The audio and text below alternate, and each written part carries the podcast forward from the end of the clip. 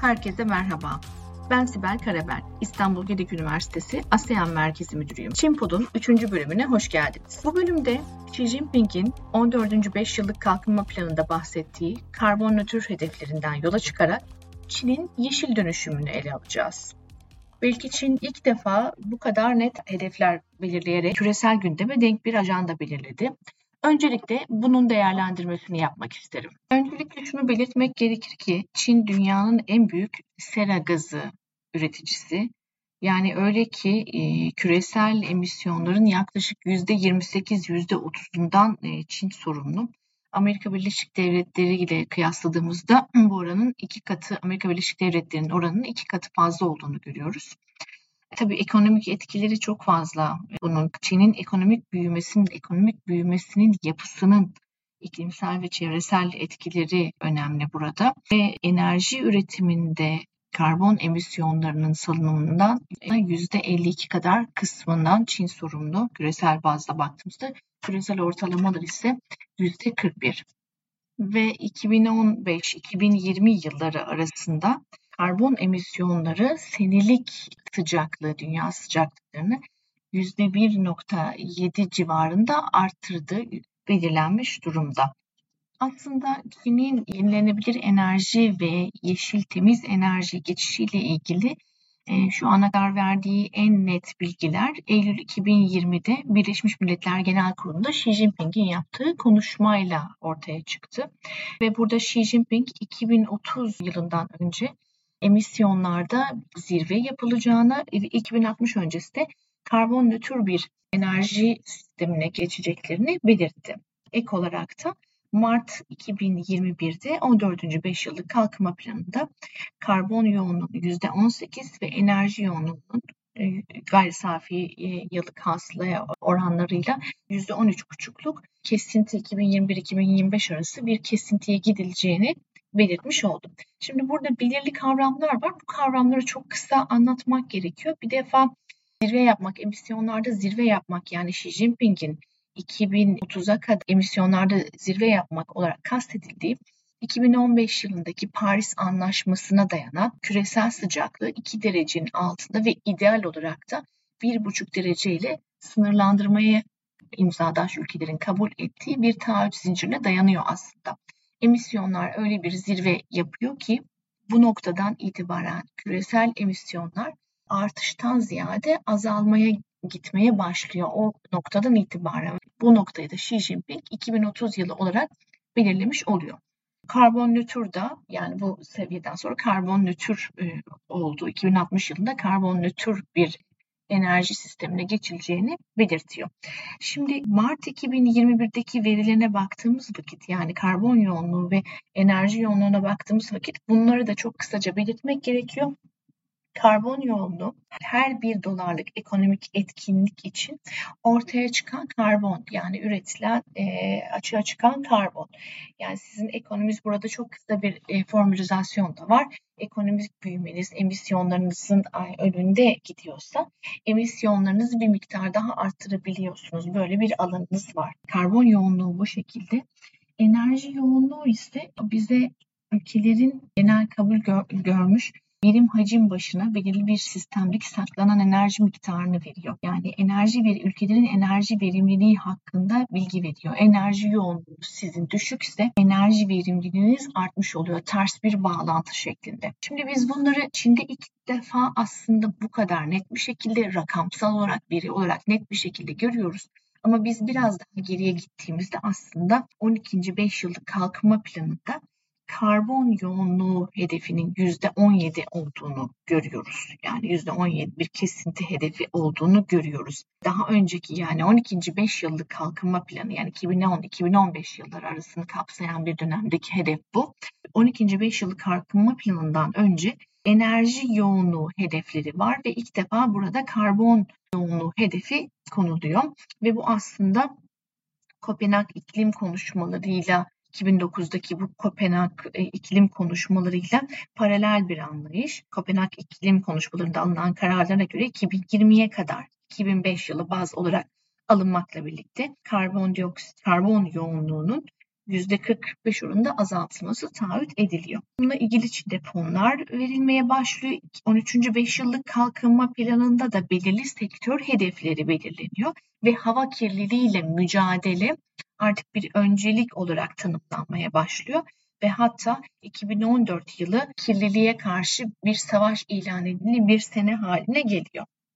Şimdi biz 2020'ye geldiğimiz vakit aslında 2020'de özellikle Xi Jinping'in Eylül 2020'deki konuşmasında bu hedeflerin çok daha net bir şekilde belirlendiğini görüyoruz. Şimdi bir defa denildiği gibi bu iki hedef yani %18 ve %13,5 hedefleri ve de toplam enerji miksindeki yenilenebilir enerjinin 2030 yılına kadar %25'e çıkarılması öngörülüyor. Daha önceki hedefler %20 ve aynı şekilde 2030'a kadar rüzgar ve güneş enerjisi kapasitesinin toplam olarak 1200 gigawatt olması hedefleniyor 2030'a kadar. Şimdi bununla ilgili şimdi biz tekrar Mart 2021'e geldiğimiz vakit bu dediğimiz %18 ve %13,5 hedefler ve yenilenebilir enerji kaynaklarının miktarını biz 2025'e kadar %20 şimdi 2030'u daha önce 2025'e kadar süre daha kısaltılıyor %20 ve nükleer güç kapasitesinin 2025'e kadar 70 gigawatt olarak arttırılması şu anki seviye 50 gigawatt öngörülüyor. Bununla ilgili bir eylem planı, çok daha net enerji sektörü hedefleri, çok daha erişilebilir enerji sektörü hedefleri ortaya konuluyor. Peki biz şimdi Çin'in bu taahhütlerini hayata geçirirken nasıl bir metodoloji uygulayacağını biraz göz atalım. Kısaca göz atmak gerekirse şunu söyleyebiliriz. Aslında en temelde Çin'in bir defa ekonomik dönüşüm 1978'den itibaren bir ekonomik dönüşümü var ve bu ekonomik dönüşüm de belirli bir şekilde enerji tüketimiyle birlikte paralel gidiyor. Dolayısıyla burada bir karbon ekonomisiyle ilgili bir trend var. Buna göz atmak gerekiyor. Bunun en önemli parametrelerinden bir tanesi de kömüre olan bağımlılığın azaltılması. En temelde yenilenebilir enerji kaynaklarının arttırılması. Ama bu denge o kadar kolay bir denge değil. Şimdi kısaca bakmak gerekirse bir defa kömürden yola çıkarsak ekonomik büyümesinin kömürle olan bağımlılığını şöyle görebiliriz. Yani 1985-2016 yılları arasında enerji tüketimi. Öncelikle şuna bakmak gerekiyor. Yani Çin'in 1978'de bir ekonomik reform yaşadığı dönemden itibaren günümüze kadar geldiğimiz dönemde karbondioksit yani karbon salınımı ile olan ilişkisi belirli periyotlarda değişkenlik gösteriyor. E şimdi bunun başlangıç nedeni aslında şu denilebilir. Yani 78'lere gittiğimiz vakit enerji tüketimi 78'lerdeki enerji tüketimi ile günümüze geldiğimiz zamanki enerji tüketimi arasında ciddi bir fark var. Belirli araştırmalar var bununla ilgili. Işık tutabilmesi açısından şu örnek verilebilir. 1978'de enerji tüketimi için yani küresel gayri safi hasıladaki payı yaklaşık %1'ler iken 400 milyon ton petrol karşılığı bir miktarken 2018'de bunun 3.25 milyar civarında olduğunu görüyoruz. Şimdi bunun çevresel etkileri var, ekonomik etkileri var ve iklimsel etkileri var. Ama şunu görüyoruz. Çin'in ekonomik büyümesinin aslında parametrelerine bakarsak bu enerji tüketimi hikayesinde kömürün yerinin daha fazla yer aldığını görüyoruz. Bir defa ekonomik büyümesi altyapı yatırımıyla çok doğru orantılı ve sanayi sektörüne yansıyan bir durumu var. Sanayi sektörü de Çin'in temel kömür tüketicisi. İnşaat, altyapı bunu son dönemlerde emtia fiyatlarının yansımasıyla da gördük. Ve kömür de öyle bir fosil yakıt ki diğer fosil yakıtlara göre iki kat fazla karbon salınımına sebep oluyor. Dolayısıyla biz kömürün şu anki mevcut Çin'in enerji miksinde bu kadar düzenlemelerden sonra bile yaklaşık %57-%59 civarında olduğunu gözlemliyoruz. Şimdi ekonomik büyüme yapısı altyapı ve kömürü olan sektörlerle birlikte artıyor. Şuna da bakıyoruz yani hani enerji tüketimi ve karbon salınımın arasındaki ilişkiye baktığımız vakit yani yine 1978 2000'e kadar karbon dioksit üretiminin yıllık bazda %4 civarında arttığını görüyoruz. Çin Dünya Ticaret Örgütü'ne girdi 2001 yılından itibaren ekonomisinde yeni normali tutturmaya çalıştı. 2012 yılına kadar da %8,5 civarında artış görüyoruz. 2012 sonrasında 2018-2019'lara kadar bu oranın daha azaldığı, hatta çok daha fazla azaldığı senelik %0.18 civarında arttığını görüyoruz. Bir defa şu net bir şekilde söylenebilir. Çin'in kömüre olan bağımlılığı ki 14. 5 yıllık kalkınma planında 2021-2025 arası yıllık kömür çıktısının 4.1 ton olması öngörüldü. 2020'de yalnız bunun yaklaşık 3.9 ton olduğunu görüyoruz. Yeni kömürle ilgili ulaşılan son verilere göre de yeni kömürle ilgili projelerin, belirli madenlerin proje bazında onay beklediğini görüyoruz. Şimdi bir defa enerji miksindeki hedefleri tutturabilmek için Çin'in kömüre olan bağımlılığını azaltması gerekiyor. Yenilenebilir enerji kaynaklarını arttırması gerekiyor. Burada ilginç bir paradoks var. O da şu ki Çin yenilenebilir enerji kaynaklarında lider özellikle güneş ve rüzgar enerjisinde lider durumda küresel bazda. Yani şöyle diyebiliriz. Dünyanın rüzgar türbini üretiminin 1 bölü 3'ü Çin'de mevcut. İşte bu dünyanın lityum iyon bataryalarının de bir 3 bölü 4'ü Çin'de üretiliyor. Burada güçlü bir devlet desteği ve yatırımı var. Yenilenebilir enerjide de şöyle diyebiliriz. 2020'de 138 gigawatt yenilenebilir enerji kapasitesiyle kalan dünyanın kapasite toplumundan daha fazla bir yenilenebilir enerji kapasitesine sahip. Ve beklenti 2020-2050 arası %70, %80'inin yenilenebilir kaynaklardan olduğu bir temiz enerji sistemi kurmak hedef. Buradaki paradoks şu hem bahsettiğimiz gibi hem kömüre bağımlılık var hem de yenilenebilir enerji kaynaklarında ciddi bir liderlik söz konusu. Ama yenilenebilir enerji kaynaklarında böyle bir sıkıntı var. Çin'in yani buradaki topografik, coğrafi özelliklerinden de kaynaklanan. Bir defa üretim, talep farklı noktalarda burada depolamayla ilgili sıkıntılar var. Öyle denilebilir. Hani güneş enerjisi ve rüzgar enerjisi ülkenin kuzey ve batısında üretiliyor fakat talep orta ve doğu kısmında. Dolayısıyla yenilenebilirle ilgili depolama, lojistikle ilgili bir sıkıntı mevcut. Yenilenebilir enerji kaynaklarının Çin'in enerji miksindeki yerinin tarihi seyrine baktığımız vakit 1978'lerde ki 1978 ekonomik reformların başlangıcı olduğu için baz alınıyor. %3.4 civarı. 2018'de geldiğimiz vakit bunun %14.3 ve 2020'lere geldiğimiz vakit %15 olduğunu görüyoruz. Kömürün ise ilginçtir.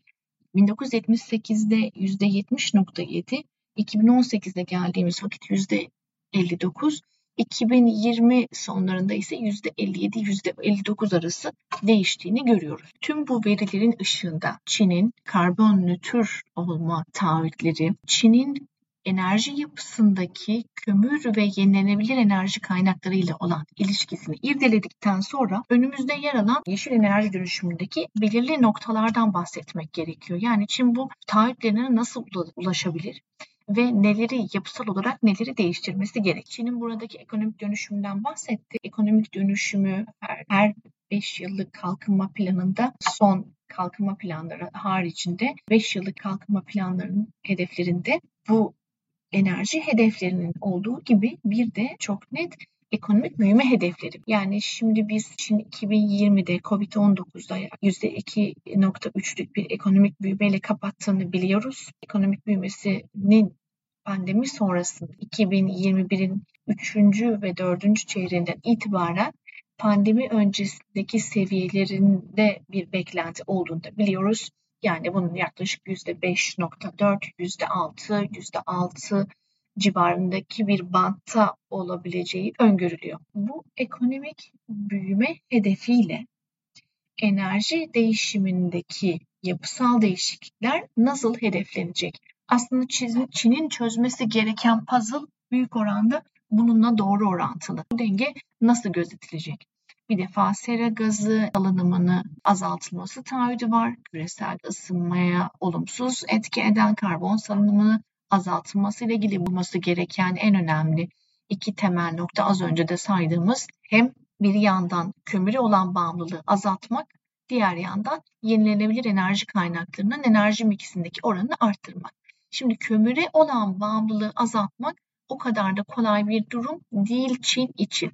Çünkü saydığımız Çin'in ekonomik büyüme modelinin fosil yakıtlara ve özellikle kömüre olan bağımlılığı oldukça yüksek. Zaman içerisinde azalmış olsa da hala önemli bir miktar da öncelikli sırada yer alıyor. Yenilenebilir enerji kaynakları ile ilgili olan durumu da açıkladık. Yani bunun depolaması, lojistiği, ülkedeki talep, üretimin e, farklı noktalarda olmasının verdiği zorluklar var. Burada daha yüksek kalite üretim yapmayla ilgili de hedefler var. Bunu da belirtmek gerekiyor. Bir şekilde devlet teşviği ve devlet desteği var yenilenebilir sektörde. Fakat yenilenebilir enerji pahalı. Konvansiyonel fosil yakıtlara göre pahalı bir pazar tırnak içinde maliyetli. Kısa zamanda bu dönüşümü, bu miksi buraya evirmek çok kolay hedef değil. Ekonomik büyüme hedefi dedik. Ekonomik büyümenin sürdürülebilir olması Çin için önemli ve bu yapısal değişiklikleri bu denklemden nasıl yer edecek onu hepimiz gözlemleyeceğiz ama en temelde yenilenebilir kömür ve ekonomik büyüme arasında bu denklemin çok dengeli yürütülmesi gerektiği çok net bir şekilde söylenebilir. Hatta ve hatta Çin yüzyılın projesi olarak nitelendirdiği kuşak ve yola bu sene Xi Jinping'in Boğa forumunda Amerika Birleşik Devletleri Başkanı Biden'ın Dünya Günü'nde bir iklim forumu düzenlediği forumunda da belirttiği kuşak ve yola yeşil kuşak ve yol ibaresini de eklemesi aslında kapsamlı bir devlet önceliği haline geldiğini de gösterir. Çünkü kuşak ve yol inisiyatifi Çin'de devlet önceliği olarak tanımlanmıştır.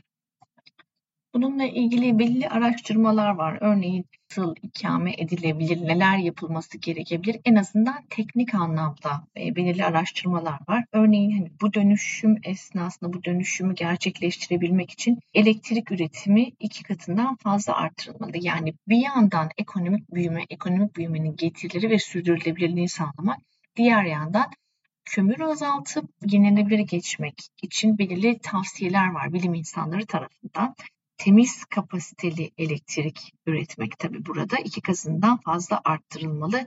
Örneğin 2060'a kadar.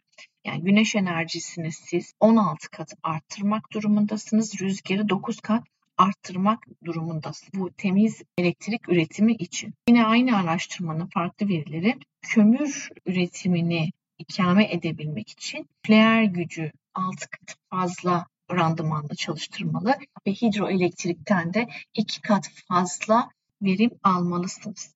Sonuç olarak Çin'in yeşil dönüşümü ile ilgili elimizdeki veriler ışığında ve Çin'in tarihsel ekonomik büyüme parametreleri de ışığında şunu söyleyebiliriz. Çin'in bu mevcut dönüşümünü, Çin'in mevcut e, ekonomik yapısını belli yeni özellikle 2012'den sonra hasıl olan yeni normalini dengelemesini, ekonomik büyümeyi sürdürülebilir kılmasını, bunun belirli hedefler neticesinde planlı bir şekilde e, olduğunu göz önünde bulundurarak Çin'in bir yandan yenilenebilir kaynaklarda küresel bazda öncü olduğu, diğer yandan da ekonomik büyümesinin yapısal olarak kömüre bağımlılığının dengelenmesinin şart olduğu aşikar.